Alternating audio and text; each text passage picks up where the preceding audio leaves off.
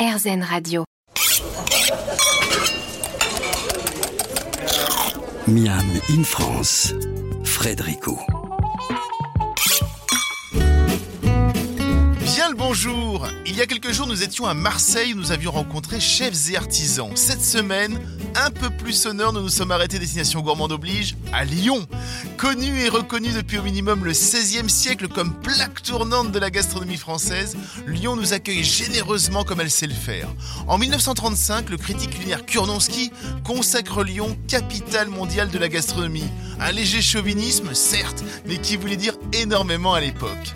Presque 90 ans plus tard, Lyon n'a rien perdu de sa superbe. Nous sommes allés rencontrer sept professionnels de la gourmandise aussi bien salés que sucrés. Petit voyage dans la cité rhodanienne, dans Miami, France, sur RZN Radio. Miam in France, Frédérico. Quand on pense à Lyon, on pense effectivement aux nombreux restaurants et chefs qui la composent. On pense à Paul Bocuse, on pense à la mère Brasier qui fut son mentor, et l'on pense aux maires en général qui ont fait la réputation culinaire de la ville. Pour cette première rencontre, je suis allé voir une jeune chef, Audrey Jacquier. Depuis une dizaine d'années, elle travaille dans une maison centenaire au Vivarais avec son père William, meilleur ouvrier de France 1996. Binôme, père-fille, les deux chefs apprennent l'un de l'autre régulièrement. Je lui ai demandé comment se faisait l'entente entre les deux et si à Lyon, on ne l'associait justement pas trop aux fameuses mères lyonnaises. On pourrait dire ça comme ça. J'espère que je suis pas mémorisée quand même. non, non.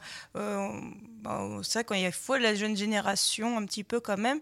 Euh, mais on a toujours besoin des anciens qui nous apportent quand même beaucoup de connaissances et qui, bah, des fois, des savoirs qu'on n'utilise plus, qui est très important à avoir même maintenant. Et puis, je suis très fière de travailler avec mon papa. Donc, euh, voilà.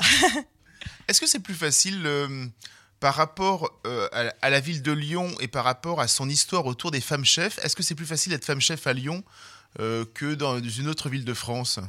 Il n'y a pas de plus ou de moins de facilité. Le, la place de la femme chef, ça a toujours été compliqué.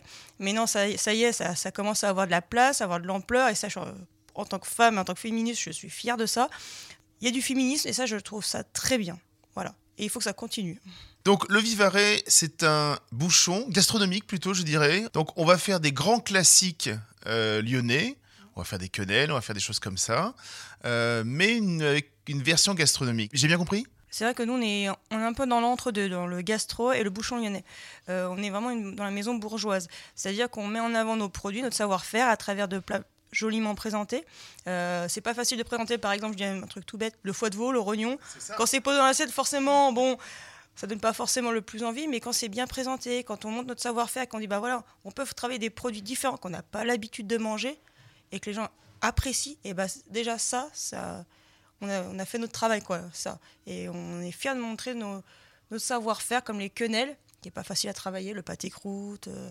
Quand est-ce que vous êtes arrivé avec votre papa euh, pour reprendre ce restaurant? On est arrivé en fin 2010, donc le 7 octobre de 2010. C'est mon papa qui m'a dit je suis tombé sur un restaurant. Euh, donc j'ai un coup de cœur. Il faut que tu vois, faut que tu ça. Au début, moi, je devais continuer mes études, donc on n'était pas, voilà, la route était tracée différemment, on va dire. Et puis euh, on est rentré dedans, on a pris le temps de discuter, puis on voulait travailler ensemble aussi un petit peu plus tard, mais on voulait travailler ensemble, c'était sûr et certain. Et en fait, on a eu l'occasion. Donc on s'est dit, bah, qu'est-ce qu'on fait? On tente, on tente pas Il dit, bah allez, banco, on tente. On tente une aventure. Donc c'est le seul restaurant dans lequel vous avez travaillé, c'est ça, après vos études? Alors, j'ai fait plusieurs restaurants, mais oui, ça, c'était euh, l'unique après mes études. Euh, j'ai monté les échelons parce que quand on est jeune et qu'on sort de l'école, on ne peut pas être, se prétendre chef tout de suite.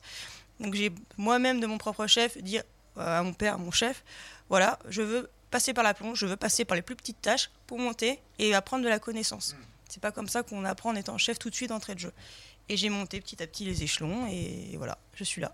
et puis comme ça, en plus, ça permet, j'imagine, au fur et à mesure, quand on va recevoir des employés, quand on va recevoir des jeunes, au fur, et à mesure du temps, de dire, bah, écoute, je suis vraiment passé à ta place. J'étais là il y a 3 ans ou il y a 4 ans, etc. C'est ça hein Ah oui, c'est ça. Moi, je, je veux montrer que, ben, à la place ben, du, du, du, jeune qui arrive dans l'entreprise, il dit, ben voilà, je sais que c'est pas facile d'éplucher les carottes, je sais que c'est pas facile de faire une crème anglaise et faire certaines tâches qui, des fois, ben, sont pas le top du top. Mais on est tous passés par là. Et petit à petit, on monte tous dans, dans, dans l'échelon de l'entreprise pour finir un jour peut-être chef, peut-être euh, d'hôtel, peut-être voilà. Et ça, c'est important que le, le, jeune se sente à l'aise tout de suite. Comment aujourd'hui est-ce que vous imaginez les plats euh, avec votre père? Vous travaillez tout le temps tous les deux ou alors l'un s'occupe de quelque chose, l'autre s'occupe d'autre chose? Comment est-ce que vous travaillez ensemble? Alors nous, on a un bon travail d'équipe, c'est qu'on échange beaucoup. Euh, ça, c'est très important l'échange. Euh, après, il me- des fois, il me laisse carte blanche. hein, il me dit voilà, euh, essaye un truc. tu- on discute, on regarde, on, on goûte. Et après, chacun met son petit détail. On a bah tiens, j'aurais vu plus ça, plus ça. Comment aujourd'hui on retravaille les grands classiques lyonnais justement? Les, les grands classiques, on peut pas les changer. Ça, c'est on peut pas. Mais si on peut rajouter la petite touche qui fait la différence qu'on ne peut pas trouver ailleurs, et, bah, et que le client est content, là, on a gagné notre, notre pari, quoi. Et c'est ça qu'on veut apporter. Quelle est votre définition? On va, on va finir là-dessus. Quelle est votre définition à vous de la cuisine lyonnaise? Moi, la seule définition que j'ai à- enfin, apportée, c'est la cuisine lyonnaise, c'est beaucoup d'amour, beaucoup de partage et beaucoup de gras. À partir de là, on est bon. on est lyonnais. Audrey et William Jacquet font un merveilleux travail d'équipe et il est certain que l'on entendra parler d'Audrey dans les années qui arrivent.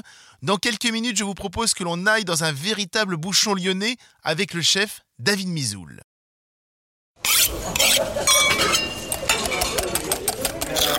Miam in France, Frédérico. Il est impossible de passer à Lyon sans aller dans un bouchon. J'ai demandé à quelques gourmands et l'on m'a conseillé de me rendre au café comptoir Abel où officie son chef David Mizoul. Ancien chef de restaurant gastronomique comme celui de Georges Blanc à Vonin, avec ses 18 ans de maison, David Mizoul a pour but aujourd'hui de transmettre à la jeune génération le bon, le simple et le bien fait. Je lui ai donc demandé sa définition de la gastronomie lyonnaise.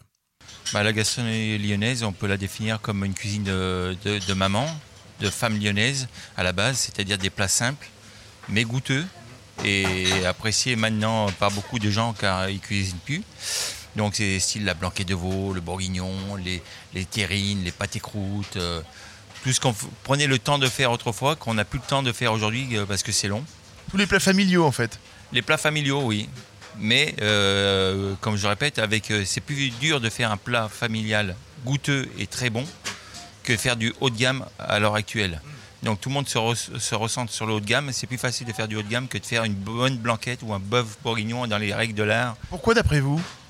Parce qu'il y a des gestes qu'on pratique plus. Euh, il faut travailler avec les anciens qui transmettent de génération en génération ce savoir-faire.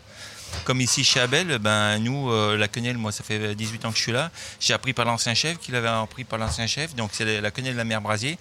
On fait toujours la farce pareil, on la tourne toujours pareil. Et ça on vérifie que ce soit vraiment euh, transmis aux apprentis, aux commis et ainsi de suite. Donc vous êtes un cuisinier de tradition, on va dire.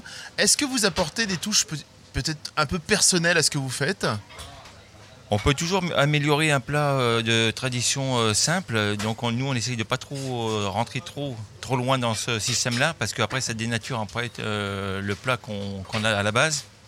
Pas retransformer, comme ils disent, mais on rajoute de- des petites touches. Quels sont les secrets, par exemple, d'une bonne quenelle Alors euh, expliquez-moi un petit peu pour- pourquoi la quenelle lyonnaise est, est connue et reconnue de par le monde, on va dire? Bah, la quenelle, c'est c'est déjà très très dur à faire et il y en a très peu qui la font sur, euh, sur Lyon déjà. Nous, on fait donc une panade et on en a fait ce matin là. Qu'est-ce que c'est une panade? Euh, Dites-nous pour les, pour les non-initiés, qu'est-ce que c'est qu'une panade? Alors la panade, c'est euh, du lait qu'on fait bouillir comme une pâte à choux avec un petit peu de beurre et on ajoute de la farine de force et on mélange et on fait dessécher. Plus elle sera séchée et plus notre euh, quenelle se sera volumineuse et elle développera plus au four. Donc après on ajoute euh, là-dessus euh, du brochet frais, du beurre encore, des œufs et on brasse au, euh, batteur euh, jusqu'à obtention d'une pâte moelleuse et on rajoute après le lendemain encore des œufs et là on la poche et, euh, et voilà et après au four avec une sauce béchamel parce que euh, à Lyon c'est la sauce béchamel crémée et non la sauce Nantua comme tout le monde nous la demande. Voilà, la quenelle Nantua c'est un Nantua, c'est pas euh, ici. C'est pas à Lyon, quoi. Non. J'ai rencontré une jeune chef euh, tout à l'heure qui m'a dit que la cuisine lyonnaise, pour elle, il y avait trois mots c'était partage, amour et gras. Vous, partagez aussi la Ah, définition Tout à fait, Tout à fait, là c'est la bonne, euh, la bonne phrase. Il faut du gras pour, parce qu'il faut que ce soit généreux et puis euh, l'envie de partager avec ses amis, ses copains, euh, un bon bouchon, euh, c'est toujours sympa quoi. Qu'est-ce que ça a de spécial un bouchon? C'est aussi le décor qui joue aussi de- pour. euh, ben voilà, n'importe quel restaurant n'est pas un bouchon à Lyon. hein. Non, non, il y a beaucoup le décor qui compte, donc on se replonge dans les années euh, 10, 20, 30, euh, avec des vieilles chaises, euh, des vieux tableaux, euh, des parquets qui grincent, euh, des portes qui ferment pas, euh, des verres dissociés, euh, pas le même couvert. euh, voilà, comme on, mangeait autrefois à la bonne franquette, quoi. euh, voilà, on rentrait chez les gens et c'était comme ça. On mettait le couvert et on n'était pas riche, donc on récupérait une chaise par-ci, un couvert par-là et, et c'est resté pour les bouchons dans le même style.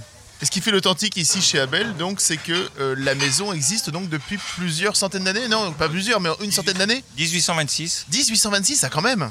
Il y a un poids sur les épaules en disant bon, on représente quelque chose. Peut-être quand euh, des touristes ou même, euh, que ce soit français ou étranger, on se dit bon, on représente Lyon avec un bouchon. Euh, surtout nous chez Abel, oui, on le représente bien parce que euh, le poids de, de l'ancien chef qui est resté euh, 30 ans, le second est resté 40 ans. Moi, j'en suis à 18 années. Euh, bah, le but, c'est que de faire perdurer une maison comme ça, c'est quand même euh, dur.